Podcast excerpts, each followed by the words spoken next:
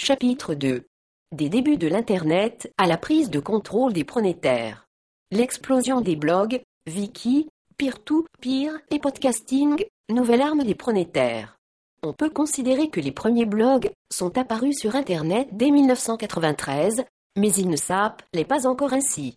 Il a fallu près de 4 ans pour que le genre se développe, et ce ne sera qu'en décembre 1997 que Jean Barge, éditeur de RoboVisdom, leur donnera le nom de Vblog, qui sera ensuite adopté par tous.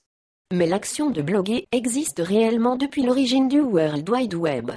Le premier Vblog était tout simplement le tout premier site web de l'histoire, accessible à l'adresse http://info.cern.ch et réalisé en 1990 par Tim Bernelli, l'inventeur du web au CERN.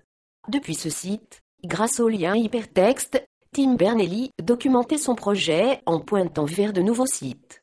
En 1992, il crée une page intitulée New sur la forme d'une liste de nouveaux sites, mis à jour au fur et à mesure de leur apparition, sur ce qui deviendra la toile mondiale. Pour l'anecdote, on peut noter que le créateur de Live Journal, l'un des premiers outils de publication de blog, tenait sur son ordinateur, dès 1997, une sorte de journal électronique http://www.e linuxworld.com slash story sur 39218.htm. Le journal se composait de simples phrases qui apparaissaient en bas de l'écran de son ordinateur et servaient de mémoire personnelle, résumant l'activité quotidienne du jeune homme, je descends à la cave chercher un soda, ou encore, j'ai joué au frisbee, je suis plein de terre. Peut-être l'un des ancêtres du journal intime électronique. 1. Cyril Fieva et Émilie Turettini, Blog Story, Erol, 2004. Par la suite, on s'accorde généralement à dire que les premiers blogs sont les suivants. Juin 1993, la page VatNew de NCSA, Mosaic, un répertoire de nouveaux sites web. Mosaic était l'un des premiers navigateurs web, précurseur de Netscape, créé par Marc Andressan, et créé janvier 1994, Justin Hall lance un site personnel, qui deviendra ensuite Ligne Tout et Underground. Avril 1997, Dave Vinet débute son blog, Scripting News, qui existe toujours et peut donc être considéré comme le plus ancien blog, toujours actif. Quelques mois plus tard, en juillet, ouvre Slash Do, un vaste site d'information communautaire dédié à l'informatique, considéré aujourd'hui comme le blog collaboratif le plus populaire au monde. Décembre 1997, le blog de Jean Barge, RoboVisdom, rend populaire le terme blog.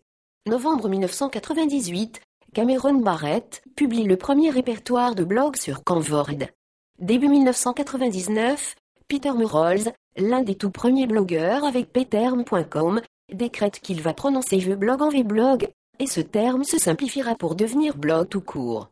L'éditeur d'un blog deviendra dès lors un blog G, en anglais. Dans le monde francophone, les toutes premières initiatives, qui s'apparentent à du blogging ou du diarisme, remontent à la fin des années 90, au Québec.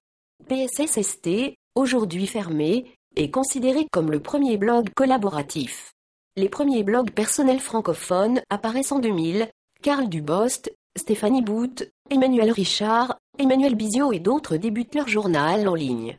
Certains de ces blogs sont toujours actifs. Les blogs utilisent une interface très simple qui permet de modifier le site en temps réel. Mais leur grande originalité est le recours au RSS, feed, voire P51 et suivante. Ce sigle, composé des initiales de réaliser simple syndication, syndication vraiment simple, ou de riches sites summary, résumé complet d'un site, est un système collectif permettant d'avertir les abonnés en temps réel dès qu'une mise à jour est effectuée. L'association blog slash RSS contribue à créer un réseau d'intelligence collective. En effet, chaque fois qu'un blog est mis à jour par son auteur, le logiciel RSS, qui détecte les modifications, prévient automatiquement les utilisateurs. L'internaute n'a plus à aller à la pêche à l'information, le logiciel RSS fait pour lui.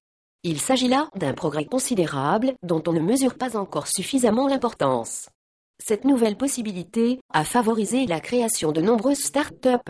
Beaucoup de petites entreprises ont été créées pour faciliter l'explosion des blogs tels que par Europe, créé par Loïc Lemer, avec des logiciels comme TypePa, Movable Type et Live Journal.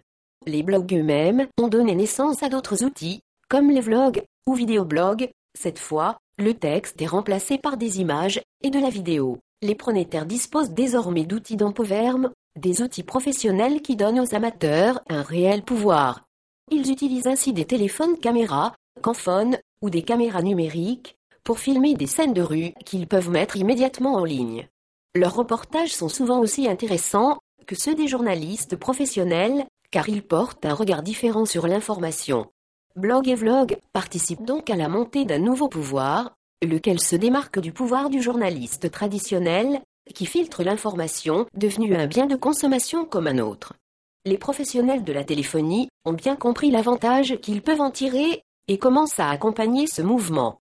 Ainsi, à Nantes, SFR et Motorola sponsorisent l'opération menée par la télévision associative locale qui a confié 200 téléphones mobiles aux habitants devenus reporters.